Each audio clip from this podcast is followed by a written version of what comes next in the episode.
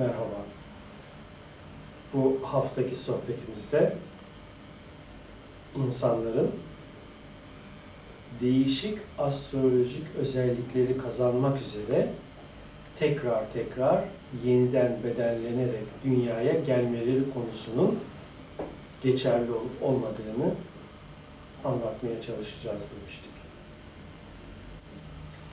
Astrolojiyle uğraşan bir kısım astrologlar insanların dünyaya her gelişlerinde değişik burçlardan bir bedenle geldiğini öne sürüyorlar. Mesela birinci defa dünyaya gelişinde Koç burcundan, ikinci defa dünyaya gelişinde Boğa burcundan, üçüncü defa dünyaya gelişinde İkizler burcundan gibi değişik burçlarla defalarca dünyaya gelmekten söz ediyorlar. Bu görüşün bir benzeri de tenasuh diye bilinen reenkarnasyon.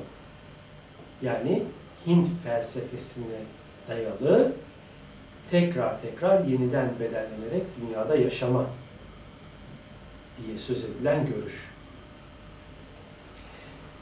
Bu yeniden bedenlenme görüşünün ortaya çıktığı ilk yer Hindistan ve Hint felsefesinde, Budist felsefesinde söz konusu olan bir görüş. Bunun ortaya atılış gerekçesi bizim anlayabildiğimiz kadarıyla Hindistan'daki kast sistemi yani zengin ve yoksul sınıflara dayanan bir ekonomik sosyal düzen. Fakir, yoksul insanların hallerinden razı olarak varlıklılara zarar vermelerini kesme gayesiyle siz baş kaldırmazsanız, halinize razı olursanız, iyi olursanız, cici olursanız, yeniden dünyaya gelişinizde daha güzel bedenlere, daha güzel yaşam şartlarına sahip olursunuz. Çünkü insan öldükten sonra tekrar yeni bir bedene bürünerek dünyaya geri gelir. Görüşü yayılıyor bu bölgede. Ve bu Hint felsefesinin ulaştığı çeşitli çevrelerde de reenkarnasyon savunuluyor. Ve bu olay astrolojiye de eklenerek bildiğimiz gibi günümüzde insanların değişik burçlardan yeni yeni özelliklerle dünyaya geldiği ifade ediliyor.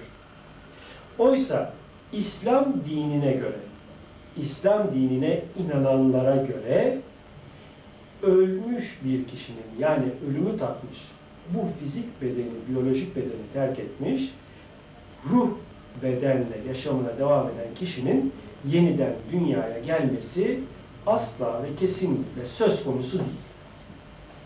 İslam'ı ve İslam düşünce sistemini bilmeyen kişilerce savunulan reenkarnasyon İslam düşünce sisteminde asla yer almıyor. Çünkü insanın ruhu yani halogramik mikrodalga bedeni